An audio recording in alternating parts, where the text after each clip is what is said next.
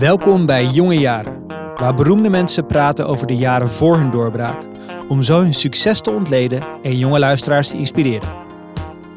Mijn naam is Ernst Jan Fout en in deze aflevering interview ik vanuit de Italiaanse havenstad Genua schrijver Ilja Leonard Vijver.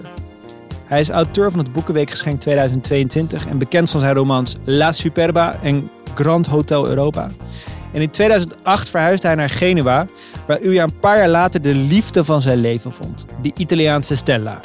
In de autobiografische roman Brieven uit Genua beschrijft hij die ontmoeting. Maar hij vertelt ook van alles over zijn jonge jaren.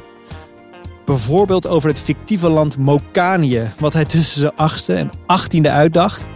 En zelfs een eigen taal voor ontwikkelde.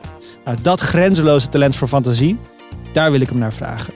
En de ontzettende gedrevenheid die hij al heel vroeg liet zien. Ik dacht dat de kern daarvoor in zelfvertrouwen lag. Maar in dit gesprek vertelt Ilja dat hij het dagelijks leven van onzekerheden aan elkaar hangt. We nemen het op in de lente van 2022. In de mooiste jonge jaren opnamelocatie ooit. Gaan we ook nooit meer overtreffen. Ilja woont in een schitterend appartement in een palazzo tegenover de kathedraal van Genua. We zitten aan een antieke tafel onder prachtige fresco's. Je kunt een foto ervan zien op jongejaren.nl. Daar kun je ook het hele gesprek terugluisteren. Maar voor nu, veel plezier met luisteren naar de jonge jaren van Ilja Leonard Vijver.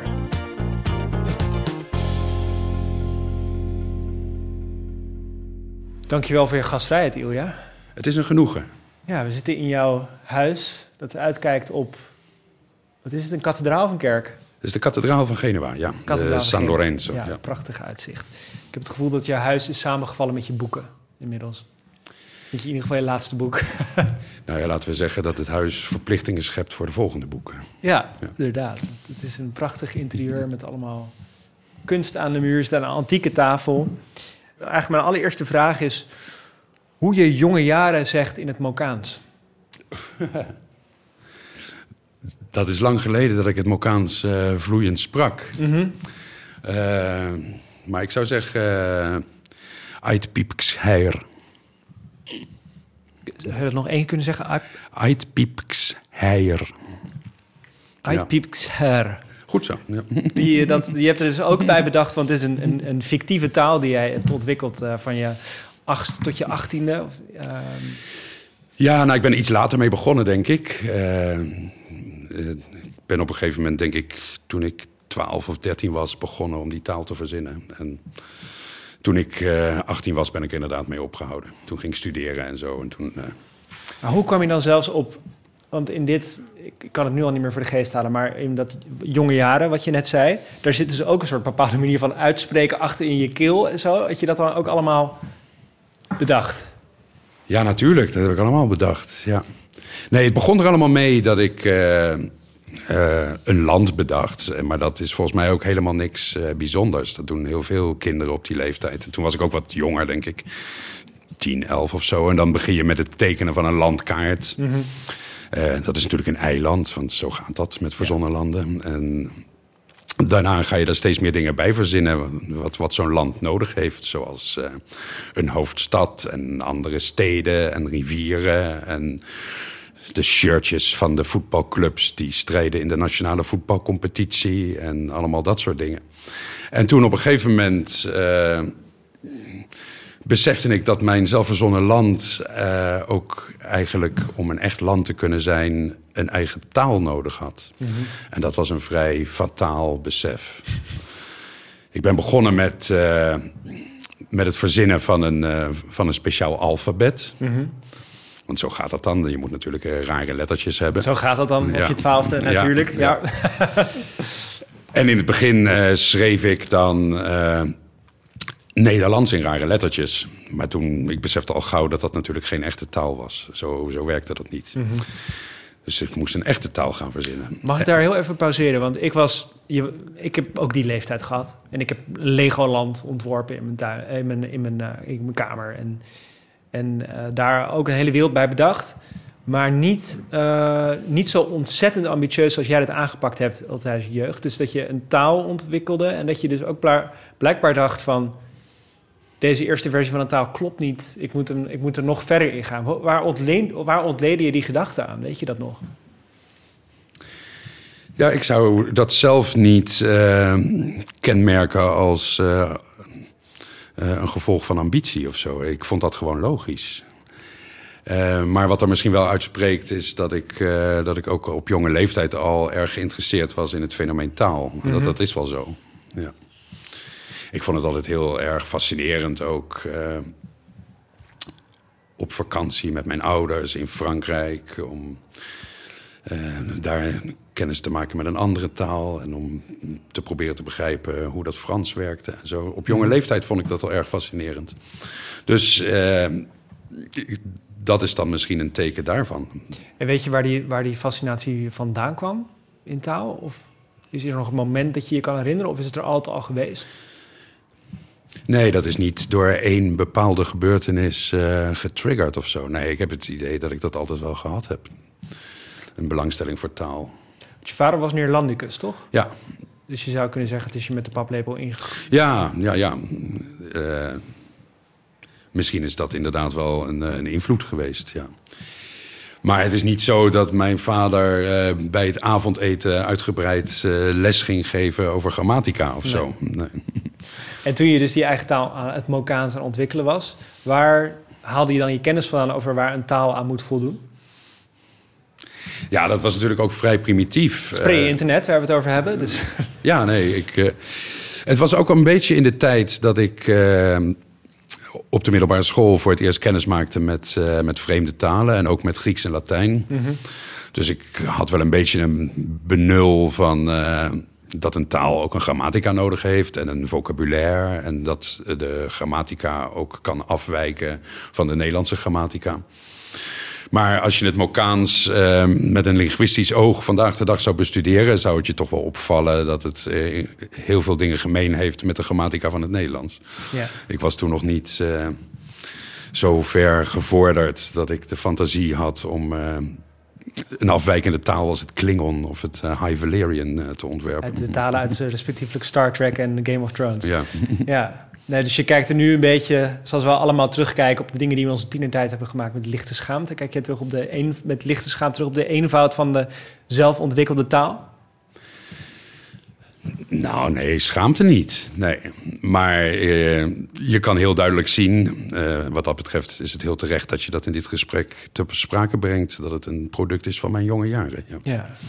En we kunnen dat product allemaal zien, want het, uh, het Literatuurmuseum heeft nu een tentoonstelling gewijd aan Mokanië.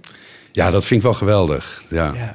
Ehm, ik heb uh, twee jaar geleden, aan het begin van de pandemie, heb ik mijn dossier, zoals dat dan heet, mijn archief, heb ik gedoneerd aan het Literatuurmuseum. En daar zat ook al het materiaal bij van, van Mokanië. En ook van, van mijn zelfverzonnen taal, het Mokaans. En ik ben heel erg vereerd dat het uh, Literatuurmuseum daar uh, zo enthousiast over is. En ja, die zijn er behoorlijk mee aan de haal gegaan. Ja, ja. Ook, dus er komt ook een website waar, je, waar, waar iedereen dit, dit kan bekijken. En ja. zich kan verrassen over het niveau van detail. Want er is werkelijk niets wat je niet lijkt uit te hebben uitgedacht over, over Mokanië. Je schreef ook je tienerdagboek in het Mokaans.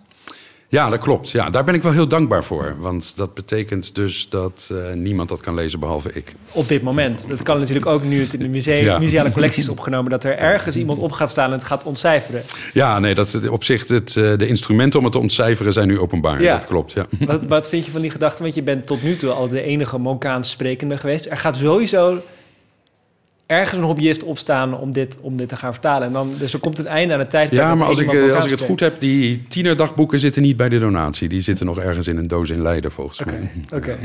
En welke stad um, uit Mokanië lijkt het meest op je huidige woonplaats? Genua. Stepoli. Dat is een heel snel antwoord. Je hoeft niet eens over na te denken. Wat is nee. Stepoli voor stad?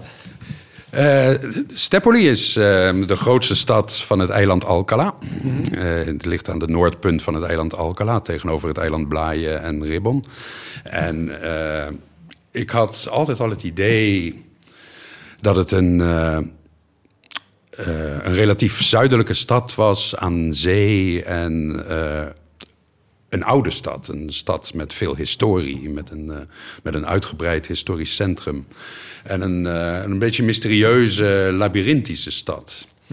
Uh, zo zag ik het daadwerkelijk voor me toen ik eh, toen ik nog in Rijswijk woonde en met mijn hoofd in Mokanië was.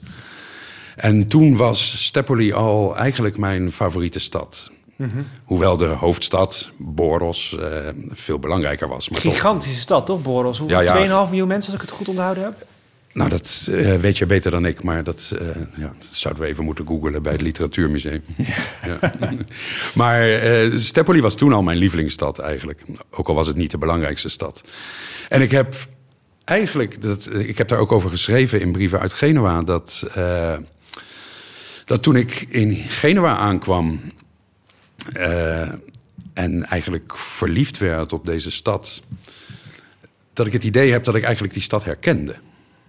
Eh, ik, dat heb ik niet onmiddellijk begrepen, maar eh, na een tijdje begreep ik dat ik verliefd was geworden op Genua omdat het leek op Stepoli.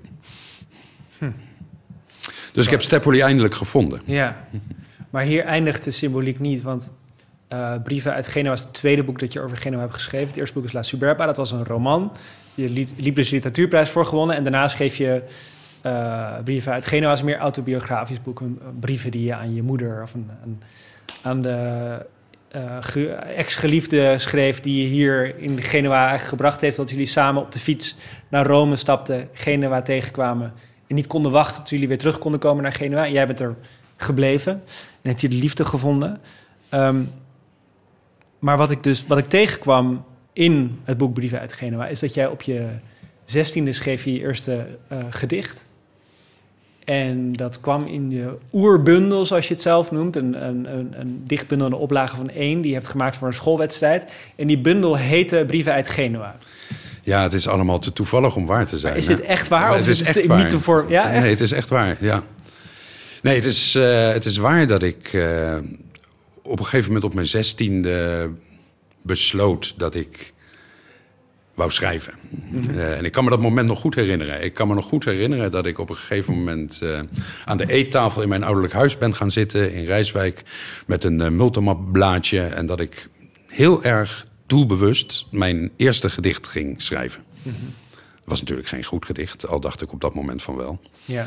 En ik kan me ook nog heel goed herinneren dat ik eh, toen het af was daar nummer 1 boven heb geschreven. In de vaste overtuiging dat er nog vele zouden volgen. En inderdaad, er was toen eh, een tijdje later een, eh, een schoolwedstrijd waar je een, een eh, gedichtenbundel kon, kon inleveren om mee te dingen naar een of andere prijs. En toen heb ik dat samengesteld. Dat eerste gedicht stond er inderdaad ook in. En ik had toen nog een titel nodig voor die bundel. En het had niet echt iets met Genua te maken, die bundel. Maar ik had het idee dat, eh, dat het brieven moesten zijn uit een verre stad. En ik kan me niet meer herinneren waarom ik op Genua ben gekomen. Ik heb misschien in de bosuitlas eh, een plek geprikt of zo. Of, eh, misschien heb ik die plaats gekozen omdat ik die naam mooi vond klinken. Ik kan me niet goed herinneren. Maar het is zo dat ik toen... dat mijn allereerste dichtbundel getiteld was... Brieven uit Genua. En toen was ik daar natuurlijk nog nooit geweest. Maar het idee dat je dat gewoon in de bosatlas vond, Genua... eh, en daarom die bundel zo noemt, daar kan je toch geen genoegen mee nemen met die verklaring? Nou ja, als je daar geen genoegen mee kunt nemen... dan is het dus geleid van hogerhand. Dan zijn daar eh, goddelijke machten in het spel. Dat is het enige alternatief. Ben je bereid daarin te geloven? Oh ja, daar ben ik best bereid toe. Ja. ja. Maar ik vind eh, de verklaring van de bosatlas misschien iets efficiënter. Ja, maar het is, ja, ik, ik ben een nuchter mens, maar de, de, de toevalligheid en de symboliek hierover dat je dus Genua al bedacht had als, als Stepoli en, eh, en, daar, en daar thuis kwam en tegelijk dat je eerste dichtbundel ook al Genua had. Ik zou er bijna spontaan bijgelovig uh, van worden. Ja, nu je het zo zegt, uh, heb je eigenlijk wel een punt. Ja. Misschien moet ik ook spontaan bijgelovig worden. en um, je leverde die dichtbundel in voor een wedstrijd. Wat was de, de wat kreeg je, heb je gewonnen? Nee, ik heb niet gewonnen. Nee, nee. Nee, ik kreeg wel een, uh, uh, een juryrapport. Mm -hmm. uh, nou ja, een soort van heel aardige brief waarin eh, complimenten werden afgewisseld met suggesties ter verbetering en zo. Dus het was, het was op zich wel een heel leuk initiatief. Ik begreep dat in het juryrapport stond dat het te fantasierijk was wat je had gedicht. Ja, ja dat klopt. Ja. Wat, wat heb je daarvan geleerd?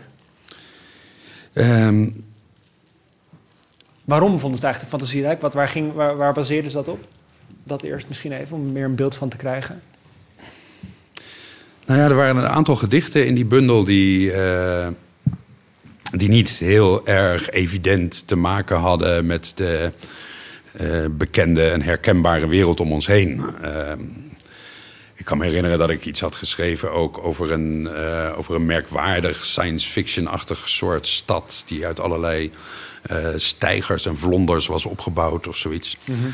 En de deskundige jury vond dat moeilijk voor te stellen. Te fantasierijk uh, en daardoor moeilijk uh, concreet voorspelbaar, voorstelbaar.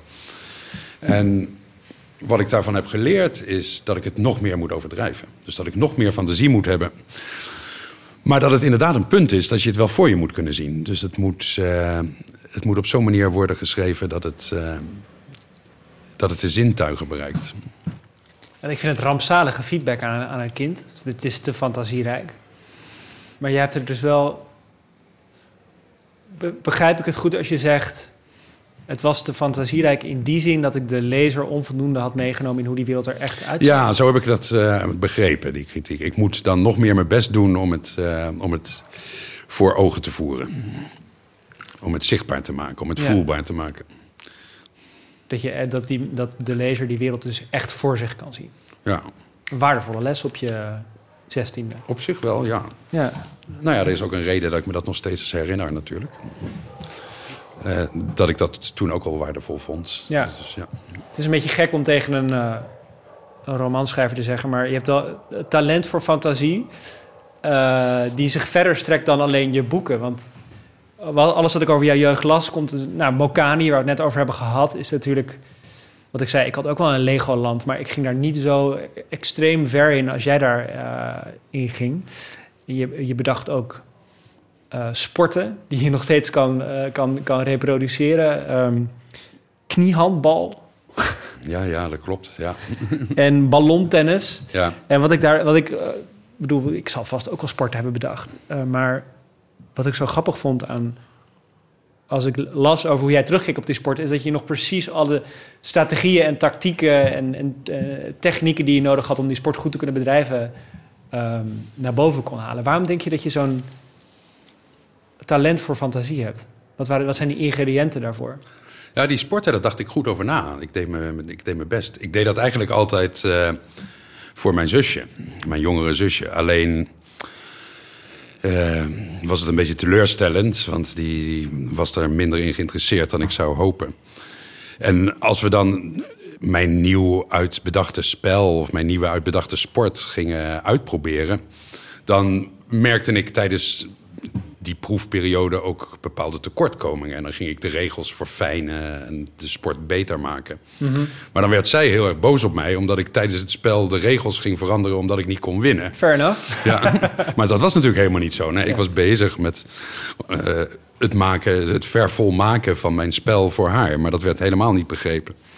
En waar die fantasie vandaan komt, ja, wat misschien een factor is die, uh, die van belang is is dat je moet beseffen dat dit alles zich afspeelt in Rijswijk, Zuid-Holland.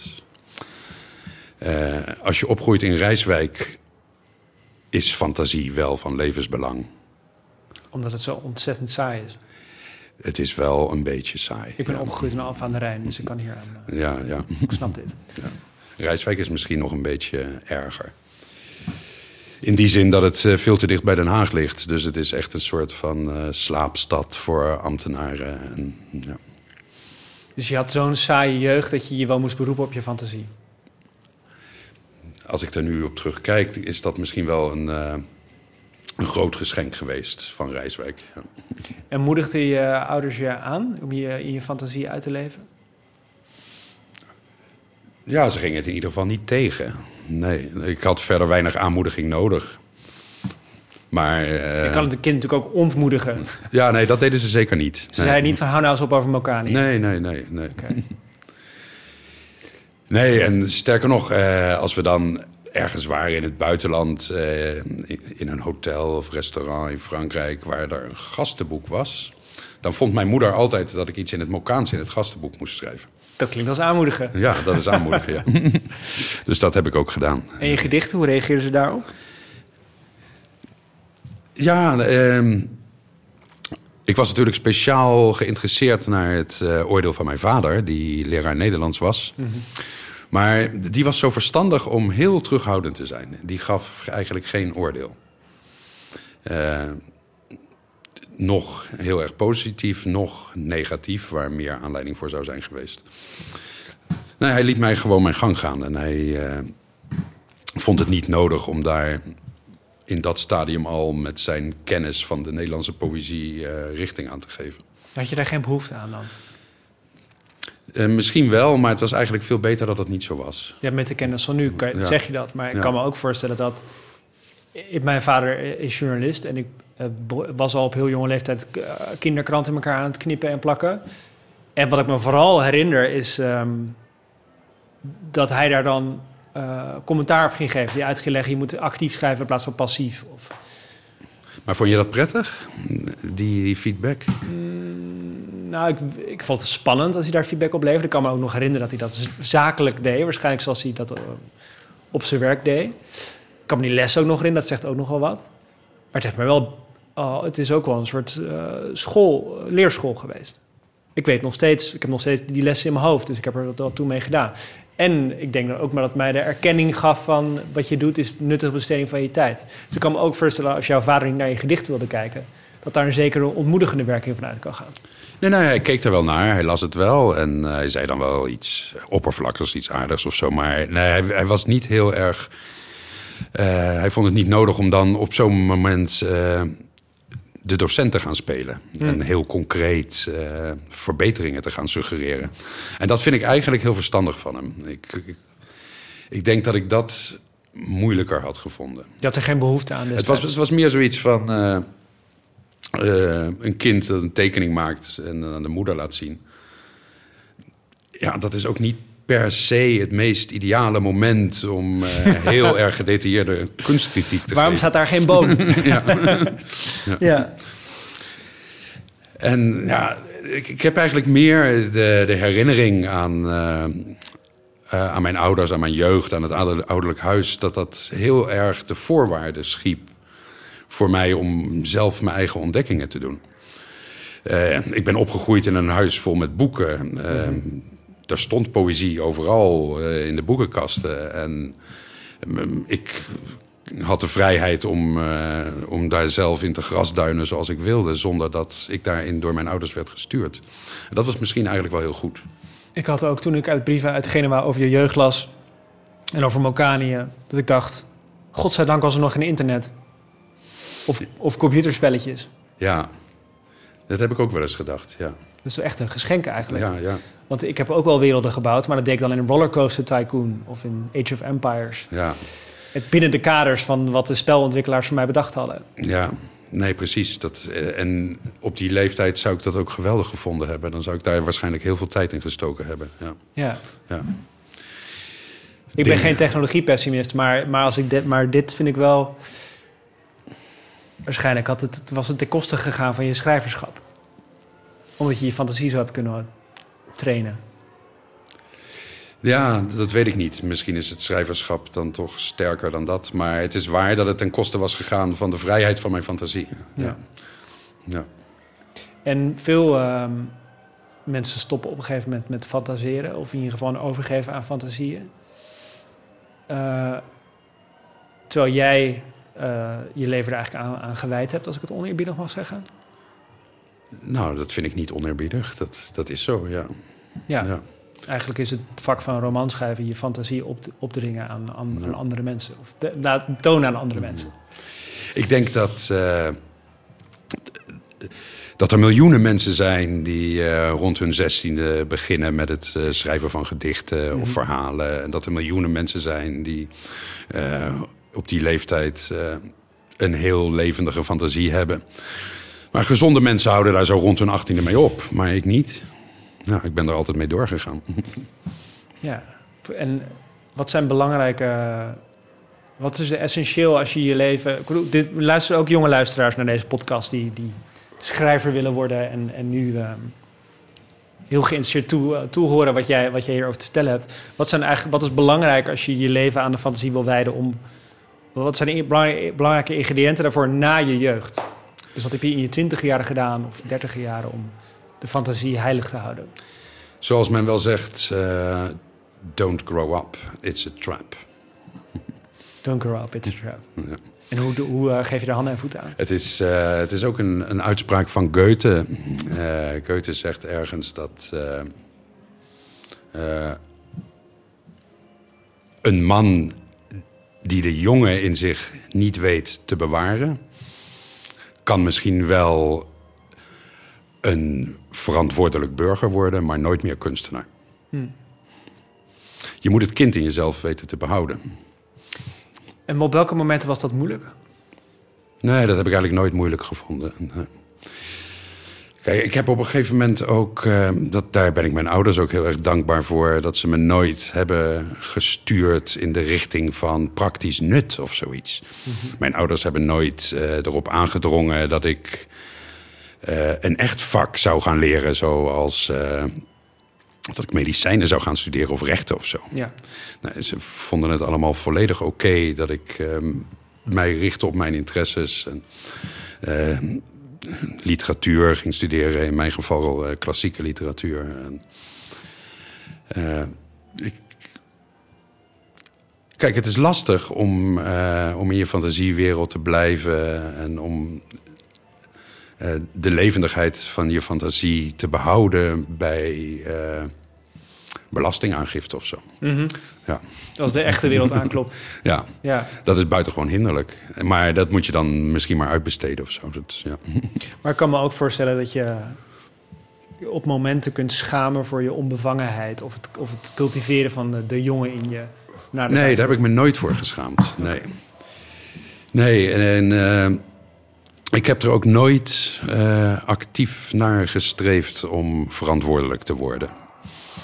Sterker nog, dat is een, eh, een groot angstbeeld geweest en nog steeds. Verantwoordelijkheid. Ja. Ik. eh, eh, in de zin van. volwassenheid. Ik vind volwassenheid geen doel. En, wat, hoe, wat, hoe reageer je dan als mens? Ik kan me voorstellen dat je mensen bent tegengekomen die hebben gemaand tot volwassenheid. Of zich laat, laat dunkend hebben uitgelaten over een onverantwoordelijk leven zonder verantwoordelijkheid. Heb, heb je zulke momenten gehad? Ja, dat is de, de, de inspecteur van de directe belastingen maakte mij dat soort verwijten. Ja, ja de echte wereld is soms eh, niet heel erg barmhartig voor, voor mensen die weinig met de echte wereld te maken willen hebben. Ja. Ja, daar moet je dan een oplossing voor zien te vinden. Hoe heb je dat gedaan? Wat voor oplossingen zijn er voorhanden? Nou, met dat soort praktische dingen, eh, alle praktische dingen die met mijn werk te maken hebben, heb ik nu kunnen uitbesteden aan een manager, Michael Raume, die eh, werkelijk fantastisch is. Want die zorgt er eigenlijk voor dat ik nergens anders over hoef na te denken dan alleen maar schrijven. En dat is precies wat ik nodig heb. En in, maar in die jaren daarvoor, voordat je je dat überhaupt kon veroorloven. Als je zegt, eh, growing up is a trap, er zijn vast genoeg mensen die tegen je hebben gezegd, grow up. Niet alleen de belastinginspecteur, ook in het dagelijks verkeer. Nou, dat valt eigenlijk wel mee. Nee, dat is niet zo. Ja, misschien eh, een paar ex-vriendinnetjes wel. Maar ja, dat is een reden waarom ze ex-vriendinnetjes zijn. Ja. Ja. Ja, nee, ik, ik, maar ik, ik heb nooit echt het gevoel gehad dat ik in een hoek werd gedrukt eh, vanwege mijn, eh, het, het koesteren van kinderlijke ambities. eh, en het koesteren van mijn eigen fantasie. Is het gelukt dat je ze nooit bent tegengekomen of heb je er ook op omheen gestuurd, omheen gelaten? Oh ja, nee, ik heb daar heel, eh, ik, ik heb me heel actief, heel ver gehouden van eh, buitengewoon verantwoordelijke en volwassen mensen natuurlijk. Hoe dan? Noemen ze Ja, nee, daar wil ik niks mee te maken hebben. Welke plekken moet je dan, welke, wat, een handleiding navigeren van verantwoordelijke mensen. Waar, wat, wat voor plekken moet je dan vermijden? Of hoe moet je je leven inrichten om die plekken te vermijden? Ja, je moet om te beginnen geen economie gaan studeren. Uh, je moet uh, niet uh, proberen vrienden te worden met de filiaalhouder van de HEMA. nou ja, en zo kun je verder gaan. Ja, ja dus eigenlijk een soort. Je beschrijft op een gegeven moment dat je. Op een gegeven moment dat je gedurende je tijd in Leiden in het café zat, achter het raam, en dan de mensen met verantwoordelijkheid voorbij zag fietsen in de slagregens op een vouwfiets. Precies, ja, zo was het. Ja. Het is echt een, ja. een decor waar je eigenlijk niks waar je omheen bent gelaveerd. De verantwoordelijke mensen waren aan de achterkant, aan de andere kant van het raam van het café, die door de regen in spitsuur naar hun dreinende kinderen toe fietsten. Ja. En, uh, en ik zat aan de juiste kant van het raam, waar het uh, warm was, waar bier was en waar uh, mijn opschrijf, opschrijfboekje voor mij lag. Ja. Maar Leiden was wel een fantastische tijd. Dat is ook wel, eh, ook als ik denk aan mijn van studententijd. Het was een soort van speeltuin. Mm -hmm. uh, ik heb de academie echt als academie ervaren. Als een soort van alma mater. Waar je, ik, ik, heb ook allerlei vakken buiten mijn eigen curriculum gevolgd. dingen die mij interesseerden. En ik was daar ook omringd door vrienden met dezelfde interesses. Dus ik voelde me daar heel erg bevestigd eigenlijk in, uh, in de dingen die mij interesseerden. Je hebt klassieke talen gestudeerd. Waarom koos je daarvoor? Nou, ik had uh, tegen de tijd dat ik uh, een studie moest gaan kiezen, zo rond mijn 17e, 18e. ik had aanvankelijk het idee dat ik iets wilde doen met talen. Uh, ik zat te denken aan iets als uh, vergelijkende taalwetenschap of zoiets. Mm Maar tegen die tijd uh, vond ik het ook eigenlijk steeds interessanter om te bestuderen wat je met die talen kon doen, namelijk literatuur. En mijn ja. interesse in de literatuur begon eigenlijk mijn interesse in de taalkunde te overvleugelen. maar met klassieke talen had ik eigenlijk twee vliegen in één klap. Hè. Het zijn heel erg interessante talen om te bestuderen als taal. En ook bijzonder uh, anders dan het Nederlands. En tegelijkertijd zijn het talen waarin misschien wel de beste literatuur ooit geschreven is. Hoe weet een jongen van 17 dat? Dat, dat de beste literatuur ooit in die, in bijvoorbeeld Grieks en Latijn zijn geschreven? Nou, de jongen van 17 gaat volledig af op de reputatie natuurlijk van de kanon. Mm -hmm. Dat kon ik natuurlijk niet uit, uh, uh, uit eigen observatie beoordelen. Nee. nee. dus je had, je had natuurlijk gymnasium gedaan, dat er ja. meer voorbij zien komen. Je dacht, en je wist dit, je, je vertrouwde op de traditie dat dit de belangrijkste werk Ja, nou ja, ik had natuurlijk inderdaad op het gymnasium wel voorproefjes genoten daarvan. En Homerus vond ik geweldig, ja. toen al, ja. ja mooier dan Shakespeare bijvoorbeeld. Dat je, uh, ah, Shakespeare is ook niet slecht hoor. Maar, ja. maar je bent geen Engels daar gaan studeren. Nee, okay. nee, ik vond ook ja, moderne vreemde taal uh, had ik ook wel interessant gevonden. Dat, dat heb ik ook wel overwogen. Maar uh, daar heeft mijn vader wel een beslissende rol in gespeeld. Ehm, hij zei dat ik, eh, als ik dan zoiets moest doen, dat ik een, een taal moest kiezen die een echt vak was. En het probleem van een moderne vreemde taal is dat je ook na twintig jaar studeren nog steeds slechter bent dan een zesjarig kind dat in dat land is geboren. Hmm. Ja, dat het niet je moedertaal is. Ja. En hoe is dat bij, bij Grieks en Latijn? Dus een, uh, ja, een dode talen zijn wat dat betreft een goede keuze. Want er is niemand die het als moedertaal meer heeft. Nee, precies. Nee, maar ook de ambachtelijkheid daarvan. Het, het is, ja, het is wel echt een vak. Je, je, moet wel, je kunt niet zomaar als leek je met Grieks en Latijn gaan bezighouden. Je hebt er wel een aardige voorkennis nodig om, om jezelf toegang te verschaffen daartoe. Dat, dat vond ik ook aantrekkelijk, ja. de, ambachtelijkheid ervan. En je bent uh, gepromoveerd op een uh, Griekse dichter, ja. Pin, Pindarus? Pindarus, ja. Waarom? Wat koos je voor hem? Omdat hij de reputatie heeft de allermoeilijkste dichter te zijn in het Grieks. Zijn gedichten zijn zo goed als onbegrijpelijk. Dus ik dacht, eh, die moet ik hebben. Dat had geen afschrikkende werking. eh. Nee, in tegendeel. En, Ik eh, wilde iets moeilijks doen. Ik hou van moeilijke dingen. Nog steeds. Maar eh, zeker als je dan eh, het plan hebt om een proefschrift te schrijven... waarin je je best gaat doen om die gedichten uit te leggen... Nou, dan is het natuurlijk wel zo leuk als dat erkend moeilijke gedichten zijn. Dan heb je tenminste nog wat eh, te verhapstukken. En waarom durft hij dat? Waarom durft hij de allermoeilijkste dichter aan? Oh, maar ik ben nergens bang voor. Zeker niet voor moeilijke dingen. Waarom niet? En waarom wel? Je kan mislukken, is, dat je er af is toch niks, niks zo moeilijk in de wereld dat ik dat niet aan zou kunnen. Waar komt dat zelfvertrouwen vandaan dan? Weet ik niet, maar... eh, nee, ik heb niet het idee dat... eh, er zijn heel veel dingen veel te moeilijk voor mij. Zoals bijvoorbeeld eh paragliden of zo. Of schaatsen of... een businessplan opstellen of dat soort dingen. We kunnen een eindeloze lijst maken van dingen die veel te moeilijk voor mij zijn. Maar als het gaat om eh, de intellectuele uitdaging van eh, een gedicht begrijpen of je in te leven in, in, de, in de geesteswereld van iemand die 2000 jaar geleden heeft geleefd, dan is er niks wat te moeilijk voor mij is. Dat had je geleerd in die twee decennia ervoor. Dat je dat goed kon, dat daar je aanleg voor Nou, was. Dat vereist, een zeker zelfinzicht. Ik weet niet of dat zelfinzicht is. Het is vooral ook eh, een soort van uitgangspunt.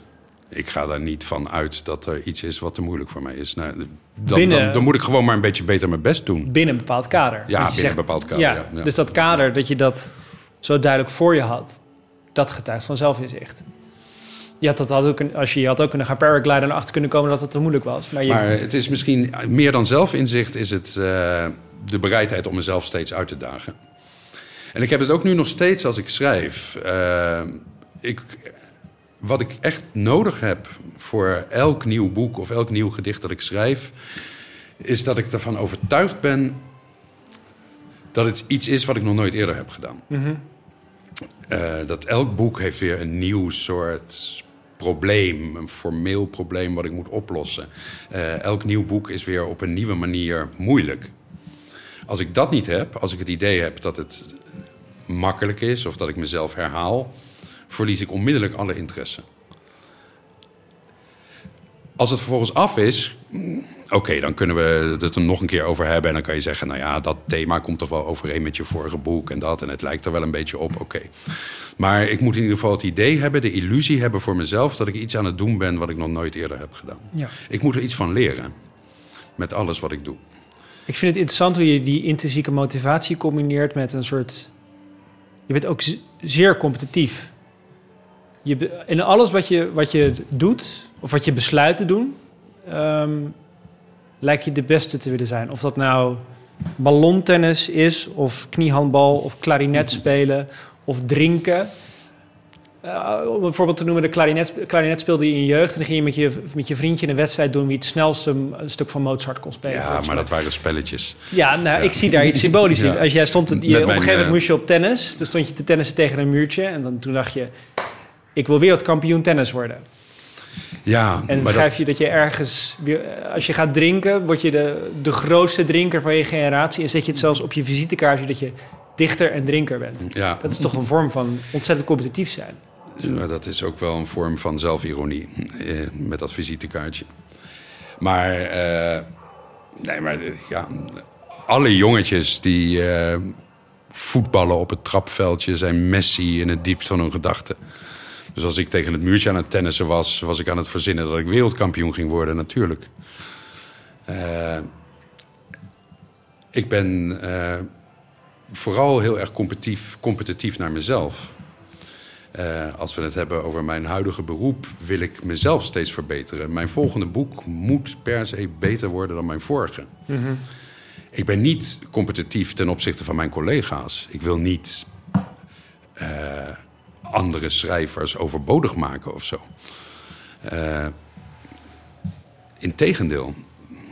ik vind dat, eh, dat ook ik persoonlijk gebaat ben met een zo rijk en bloeiend mogelijk literair klimaat in Nederland. Mhm.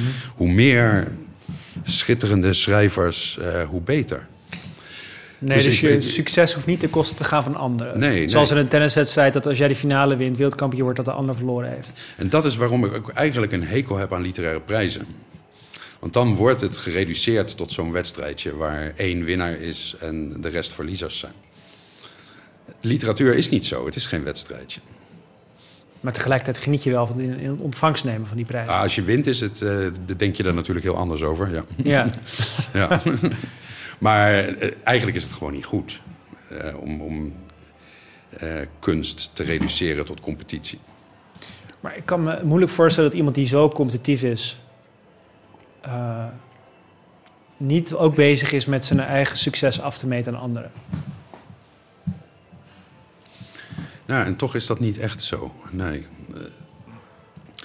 Dat houdt me niet zo bezig. Nee. Ik, ik ben mijn eigen succes aan het afmeten aan wat ik zelf eerder heb gedaan. Ik wil zien dat ik beter word. En wat dat betreft is mijn ambitie grenzeloos. Ik, ik ben nog maar net begonnen. Ik moet nog zoveel boeken schrijven. Ik moet nog zoveel leren. Nog zoveel beter worden. Eh, en daar is geen einde aan. Ik moet, ik moet ehm, ja, we staan nog maar net aan het begin. Maar ik meet dat niet af aan, eh, aan mijn collega's of zo. Nee. Want in maatschappelijke termen heb je het nu heb je het gemaakt. We zitten nu in een palazzo. Je hebt de liefde van je leven gevonden. Je hebt eh, alle belangrijke literaire prijzen ongeveer gewonnen. En het best verkochte roman van, van 2019 geschreven. Ja, en dan ver- vergeet je nog het allerbelangrijkste. Vertel. ik ben benaderd door Ivonie. Oh, heerlijk. Dan mag je de deur open gaan doen en doen alsof je hem voor het eerst begroet. Dus Maar- inderdaad, ik heb het helemaal gemaakt als Ivonie hier Ja, belt. Ja. Maar je zegt ook dat je, dat je nog maar net begonnen bent. Dat vind ik mooi, maar eh, daar, ik, tegelijkertijd ben ik natuurlijk benieuwd naar je jonge jaren. Toen je... Je bent eerst heb je aan een, universi- aan een universiteit gewerkt, toch? Eh, ja, ja, een tijdje, ja. En op een gegeven moment ben je ook je, ben je, je ehm, gedichten gaan publiceren. Had je ook in die tijd niet zoiets van... eh, ik wil zo minstens zo succesvol zijn als een komrij, bijvoorbeeld? Gerrit Komrij. Nee, dat had ik niet. Nee. Ik had. eh, ik was op zich al. Het was een, een enorme ambitie. eh, het, leek mij een, een enorme prestatie om überhaupt een dichtbundel gepubliceerd te hebben. En toen dat was gelukt, toen Van de Vierkante Man verscheen, mijn debuut. Toen vond ik dat ook wel. Ik kan me herinneren dat ik dagenlang alleen maar met dat boekje in mijn hand heb gezeten, zonder het te durven open te slaan. Ik vond dat wel echt. Dat er, een, dat er nu een echt boek bestond met mijn gedichten erin, dat vond ik al zoiets ongelooflijks. Is dat boek geliefkoosd? Ja, ja. ja, werkelijk. En het idee dat het. Ook het idee dat mijn vader dat onder de P van zijn eigen achternaam in zijn boekenkast kon zetten. Dat was al zo'n enorme triomf voor mij. Dus ik was helemaal niet bezig met eh, dat ik nog zo, zo groot moest worden als Komrij of groter. Nee, ik, ik vond dat al een enorme, eh, een enorme triomf. Maar ja, vervolgens wil je dat dan overtreffen. Hè? Dus je, je wil dan dat de volgende bundel beter wordt dan die eerste. En dan op een gegeven moment eh, heb je een idee. En je beseft dat dat idee zich eigenlijk niet heel erg goed leent voor poëzie. Dus dan moet je je eerste roman gaan schrijven. En na je eerste roman komt je tweede roman. En op zo'n manier groeit dan je ambitie. Ja. En op wie was je in die tijd jaloers? Nee, maar ik was niet zo jaloers. Nee. nee. Daar ben, daar ben ik jaloers op. nee. Hebt zo'n citaat van Hemingway, die, ik weet het niet precies, maar die zegt van eh, echte superioriteit zit hem in eh, niet proberen beter te zijn dan een ander, maar in een vorige versie van jezelf. En daar ben jij gewoon mee geboren met die instelling. Ja, ik heb dat heel erg. eh, als, op het gebied van, van mijn vak zeker. Ja. Dat citaat van Hemingway ken ik niet. Maar dat, eh, Ik zal het voor je opzoeken. ja. Ja, dat ken jij niet, Dat omdat je het misschien gezien ja. hebt en toen dacht van, oh nee, check, dit heb ik al. Terwijl ik zie dat citaat en denk, oh ja, daar moet ik naar streven. Ja. En waarom durfde je de eerste dichtbundel niet te openen, die eerste paar dagen? Oh, nou, ik durfde het wel. Nee, maar ik was op zich al zo tevreden om het in mijn handen te houden of zo. Ja. Dat was al genoeg. Ja, dat was al zo'n zo'n mooi moment. Ja. ja, er is op zich uh, weinig te vergelijken met, uh, met debuteren. Misschien de geboorte van een kind of zo. Maar mm -hmm. andere dingen zijn daar nauwelijks mee te vergelijken. Maar ik was, uh, ja, toen die bundel verscheen in 1998. En toen werkte ik uh, aan de universiteit. Uh, ik was twee jaar eerder gepromoveerd. En ik was toen ook bezig met de handelseditie van mijn proefschrift... die een jaar later was gepubliceerd. En het was in die tijd ook heel erg mijn droom eigenlijk... om de twee beroepen te combineren. Hmm. Ik wilde eigenlijk mijn academische carrière combineren met het schrijverschap. En dat heb ik ook uh, daadwerkelijk een aantal jaren gedaan.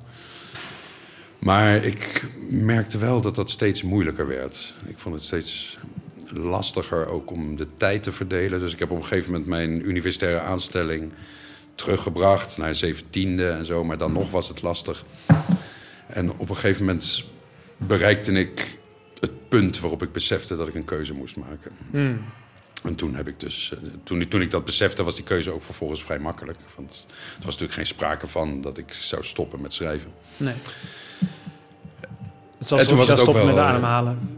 Ja, nee, precies. Ja. En toen was het ook wel mooi geweest. Ik, ik, heb, een, uh, ik heb hele goede herinneringen aan, uh, aan mijn academische jaren.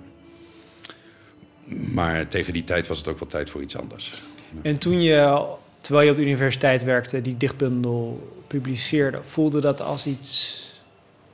Ik kan me voorstellen dat een universiteit, een, ik heb zelf geen academische carrière gehad, maar een nou, wetenschap, nuchtere wetenschappelijke instelling is. En dan kom jij met zoiets. Uh, nou, ik zou niet zeggen decadens, maar iets als een dichtbundel. Hoe werd erop gereageerd door je collega's? Wat vonden ze daarvan? Ja, nee, het, telt natuurlijk op geen enkele manier mee als wetenschappelijke frivoliteit, publicatie. dat is het woord dat ik zocht. Werd het als een frivoliteit gezien? Nou, nee, nee. Ja, je bent dan toch nog eh, onder klassici, dus in een, uh, in een milieu waar wel interesse is voor literatuur. Ja. Maar uh, nee, het telt op geen enkele manier mee als wetenschappelijke publicatie. Dat is terecht. Dus het heeft verder geen enkele invloed op je carrière, nog positief, nog negatief. Maar ik kan me wel herinneren uh, dat uitgerekend mijn promotor, Sikking heet hij. Een, uh, een buitengewoon geleerd man uh, voor wie ik heel veel ontzag had. En nog steeds heb. Uh, die had ik een exemplaar cadeau gegeven. En ik had nooit verwacht dat hij daarop zou reageren. Maar tot mijn grote verrassing schreef hij mij een week later een brief. Waarin hij heel erg lovend was over die bundel. Hmm. En dat vond ik wel echt, dat, dat, had ik nooit verwacht. En dat was wel, uh, dat gaf mij wel een enorme voldoening. Ja. Het is wel echt een groot geluk in jouw leven dat de mensen zijn wie je, je spiegelt, dat die je altijd zo, je altijd zo aangemoedigd hebben. Ja, nee, ik heb wel heel veel geluk gehad met mijn leermeesters. Ik heb ja. een paar hele belangrijke leermeesters mogen ontmoeten. Ja. Ja. ja, en dat is inderdaad geluk. Dat kun je niet, uh, niet echt afdwingen. En wat was in die tijd dat je begon met uh, je gedicht te publiceren? Wat was je grootste onzekerheid? Op het gebied van literatuur. Of, of oh, uh, het leven überhaupt? Ja, het leven überhaupt. Ja, verder in het dagelijks leven hang ik van onzekerheden aan elkaar. Maar op papier... Uh, Ja, op papier mijn grootste onzekerheid bij mijn debuut was dat het uh, op geen enkele manier aansloot bij de poëticale modus van die tijd. Het was een heel erg uh, exuberante barokke bundel. Mm -hmm. Die verscheen in een tijd waarin verstilde, uitgebeende poëzie dominant was. Maar dat vond ik tegelijk, tegelijkertijd was ik daar trots op en het maakte me onzeker. Ik was me er bewust van dat, het, eh, dat die bundel een soort van buitenbeentje was in het toenmalige klimaat. Uh, en ik kon me al voorstellen dat hij alleen daarom al uh, het moeilijk zou krijgen bij recensenten of zo. Ja. Maar dat viel gelukkig in de praktijk heel erg mee. Dus, ja. Ik vind het interessant dat je zegt dat je van onzekerheden aan elkaar hangt in het dagelijks leven. Want dat personage dat je hebt gecreëerd, dat is dan denk ik een personage is. Namelijk, dat is ook in dit gesprek de, de extreem zelfverzekerde man. Wanneer is dat iets wat je bewust hebt gecreëerd als een antwoord op al die onzekerheden die je in het dagelijks leven hebt? Maar in dit gesprek voel ik me ook bijzonder op mijn gemak. en bovendien spreek je me ook aan uh, uh, in mijn rol van schrijver. Dus ja, dan voel ik me wel iets zekerder. Mm -hmm. uh, verder, het dagelijks leven is anders dan het aangename gesprek aan deze tafel. In welke zin is het anders? Het dagelijks leven kan. Uh,